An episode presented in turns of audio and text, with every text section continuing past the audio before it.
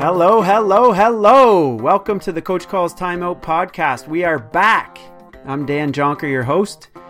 This season, we're going to change it up a bit. I want to focus on youth and high school basketball coaches who are doing amazing things. I'm going to highlight specific details that I see a coach doing really well, and it's also going to be something that you can implement into your own coaching journey. For instance, next week's episode on Monday, I'm going to talk to a coach who held a season kickoff meeting by inviting his players and their families to a mock press conference where their players actually signed contracts and they had fun at the arcade.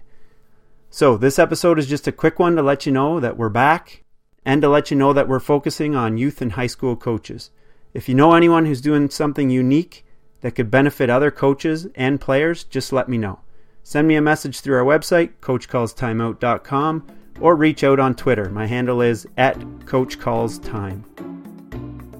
Don't forget to check out our website. We have hundreds of plays, drills, practice plans, courses, worksheets, other great resources for coaches of all skill levels. Coaches from all over the world are taking advantage, and we're adding new stuff every month.